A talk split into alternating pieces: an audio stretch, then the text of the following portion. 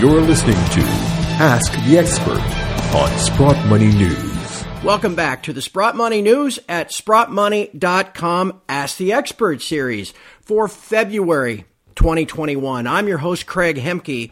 Joining us this month is Danielle DiMartino Booth. Many of you might be familiar with Danielle. After a lengthy Wall Street career, she spent nine years at the Dallas Fed. She's now an author and an analyst. She's the CEO of her own business, uh, also chief strategist at quillintelligence.com.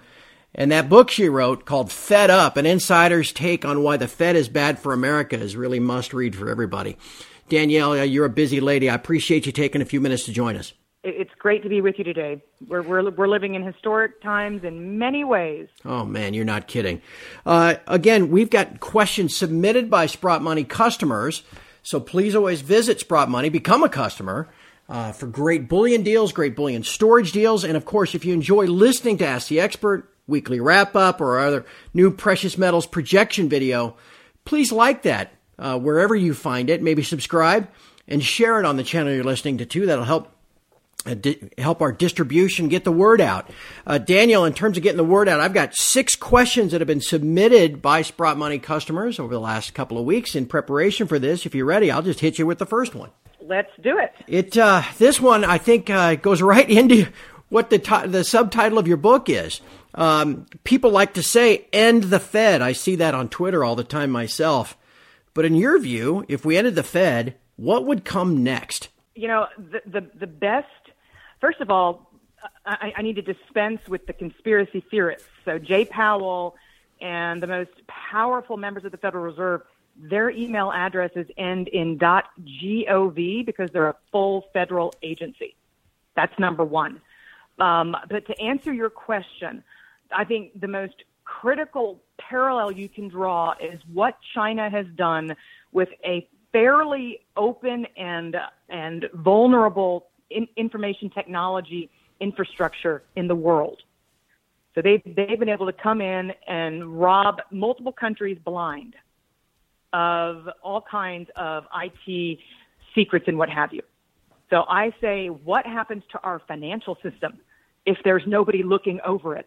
And how quickly does it succumb to espionage on the mm-hmm. part of frenemies of the United States? So that is, people need to understand that the Federal Reserve needs to be completely apolitical, completely independent, which it is not. It needs to be taken down to the studs and fully reformed, but it does not need to be destroyed. All right. I I laugh we, uh, every time we see uh, uh, Yellen or even Powell in public. Powell's always got a purple tie on, and uh, Janet Yellen always wears some kind of purple combination as well. I, I guess showing trying to be apolitical.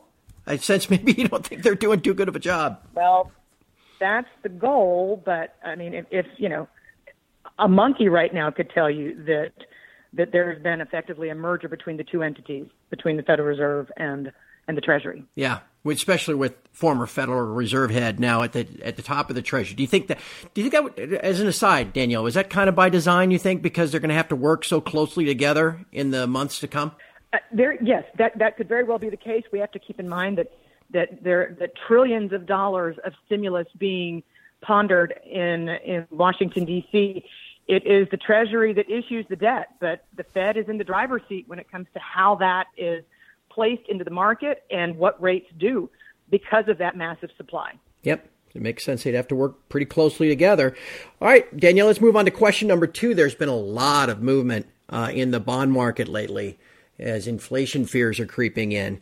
Uh, you often refer to the MOVE Index, which I think is something that deals with the bond market. What what is it, and how do you interpret it? The MOVE Index is the easiest way to think of the MOVE Index is the sister index to the VIX Index. It, the VIX index is a volatility gauge for the stock market. The MOVE index is a volatility gauge for the bond market. Okay. And it is what Jay Powell follows the most closely. It is what began to be unhinged in the fall of 2018. It started to become unhinged again when the Fed had to roll out not QE in the fall of 2019. And it has started to perk up, which really makes the Fed nervous because it is it tends to be a precursor to credit starting to become unhinged. And that is what they do not want because mm-hmm. there's a massive negative feedback loop between credit and the stock market. One feeds off the other. People have it completely backwards if they think that the stock market decline triggers anything. It's the, it's, it's the credit markets, which are massive. Uh, and because it's been the Fed's only tool, right? Lower interest rates to the zero bound. You got that there's enough credit created to gloss over the problem.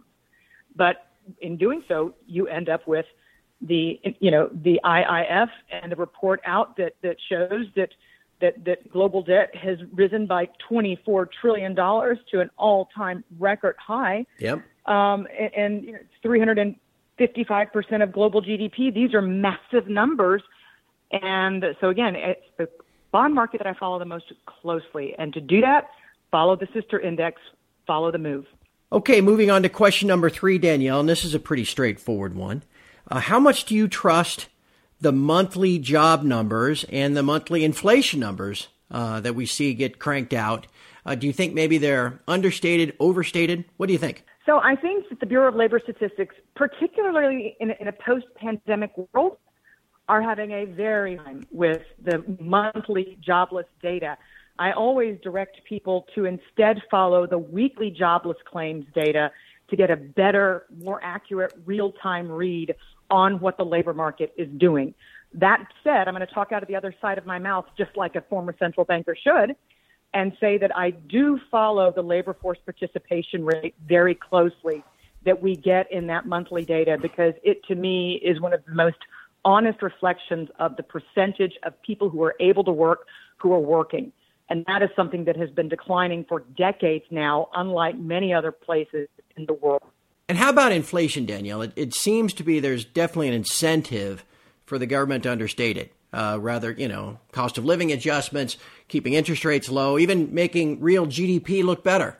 What do you think there? Uh, so inflation has been systematically understated for generations. Uh, the, the inflation metrics don't properly account for healthcare or housing. Uh, we pay much higher levels of price rising prices when it comes to going to the doctor and when it comes to putting a roof over the head. Uh, the one funny thing of late is that we've seen rental prices falling in so many cities that inflation is less understated than it normally is.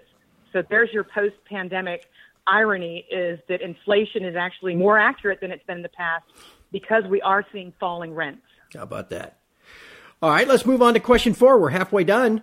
Um, we're going to stick with that inflation topic for this one and the next question. Uh, do you think that this uh, latest round of Fed stimulus and large scale asset purchases, as they call it, will lead to a surge of inflation this year? Uh, I think I, I think that the greatest risk is mathematical. Base effects are going to count in March, April, May of 2020. Post pandemic, we had some extremely low inflation prints. So just mathematically, if we just have inflation steady as she goes, we're going to see higher prints than we're than we're used to seeing. On top of that, we've had the mother of all supply chain disruptions that, by the way, started with the trade war and was just exacerbated by the pandemic and is still getting worse because you actually have the virus revisiting China and a slowdown again in the supply chain.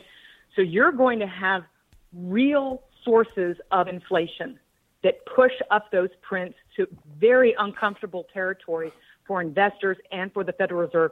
But at the same time, you've got almost 20 million Americans collecting unemployment benefits. Yeah. That is disinflationary at its root.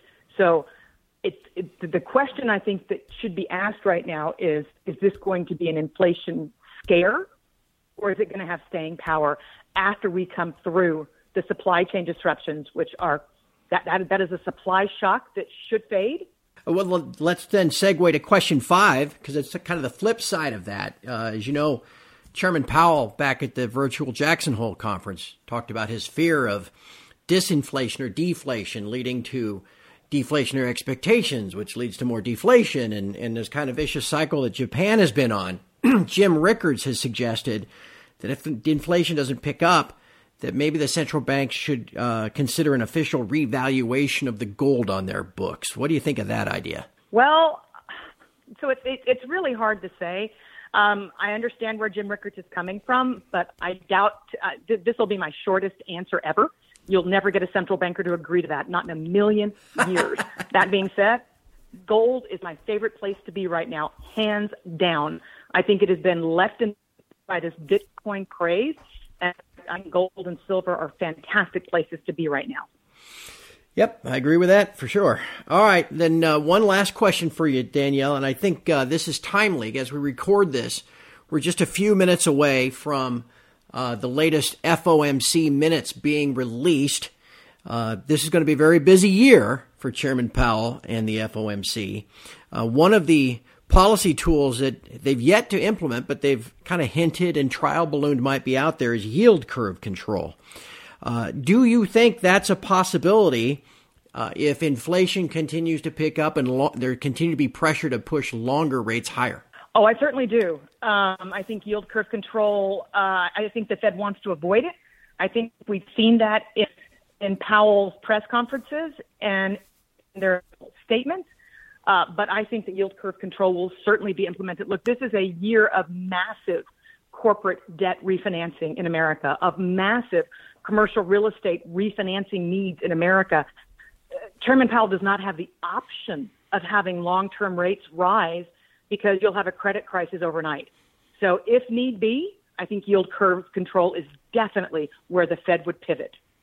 Do you think, Danielle, I've, I've kind of postulated this in my annual forecast, and, and as we've gone here now two months into the year, that they'll really try hard to avoid an actual policy change. They'll start with just kind of jawboning, you know, that they're looking at longer maturities. Oh, they, yes, they, they have been jawboning for a very long time. Very, very long time. Uh, they've got issues at the short end of the curve because the Treasury's general account, call it the, the United States government's checking account, is going to go from 1.6 trillion to about 500 billion in fairly short order. So you're going to be flooding the system with reserves, which means the Fed's going to have to be defending the, the lower bound, trying to keep interest rates positive at the lowest end of the yield curve and trying to prevent rates from rising at the highest end of the yield curve. This is threading a needle and it is it is it is the, the continuation of the Fed trying to have this crazy monetary experiment continue to move forward without anything major breaking. So this I mean get your popcorn, sit down, get a front row seat. And, and one last thing, Danielle, because I've heard you mention this before, and I think that's something that not a lot of people are watching. I mean, we're all watching the long end, but what you're describing here is a really extreme challenge to keep rates from going negative on the short end. Just can you elaborate on that just a minute before we wrap up? Sure. So when the Fed uh, when when the Fed does quantitative easing, it is buying Treasuries up from the secondary market and, and in, in doing so, it's creating reserves at these big U.S. banks. At the same time, if the Treasury General account starts to pay out and send checks to Americans, every time an American deposits one of the checks that they receive from the Treasury Department into their bank account, banks get more reserves yet. And that means that the, the, the amount of collateral in the system is being drawn down and the United States has a massive money market fund industry, multiple trillions of dollars, and they have less collateral that they can source to give their investors in these money market funds any kind of a yield. So they're going to be chasing after the shortest rate paper at a time when it is conspicuous and it's threatening the short end of the yield curve with going negative, right? Because it's a supply demand thing. Right. And the more demand there is for a bond, the higher the price goes, the lower the yield go, the, the lower the yield goes goes, and so you start to see the threat of at the very short end. We're talking 90 day paper here, but the threat of negative interest rates, which is another Fed nightmare. Oh my gosh. What a, what an interesting year we have ahead of us. That's not that's just not something that many people are thinking about, but you've clearly laid out. Uh, that's a double edged kind of barbell, a double edged sword, or barbell, whatever that uh, Powell has to manage. Oh, yes. Danielle, before yeah, we go. The, the, the, the, best analogy is that the Fed is fighting a war on two fronts. A war, yeah, which doesn't usually work too often. Uh, Danielle, before we go, tell everybody a little bit about your company and what you do. So after I left and uh, and started writing Fed Up, I founded a research company, and I produced the same independent crazy off the wall, extremely honest research every single day at Quill Intelligence. So please come subscribe. I'd be happy to have you and uh, and and find out what it's like to to have absolutely no agenda from an insider at the Fed. If you've read Fed Up and you like it, you will love Quill Intelligence Research, quillintelligence.com. If you don't follow me on Twitter, then clearly you've been on vacation for years at DiMartino Booth.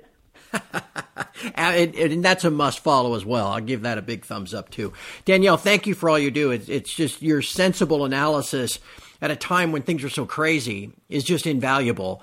And we very much appreciate you sharing it, some of it here with us at, at Sprott Money. Have a great rest of your day. Thank you. Likewise. Take care. And from all of us at Sprott Money News and SprottMoney.com, thank you for listening. We'll talk to you again with another Ask the Expert segment next month.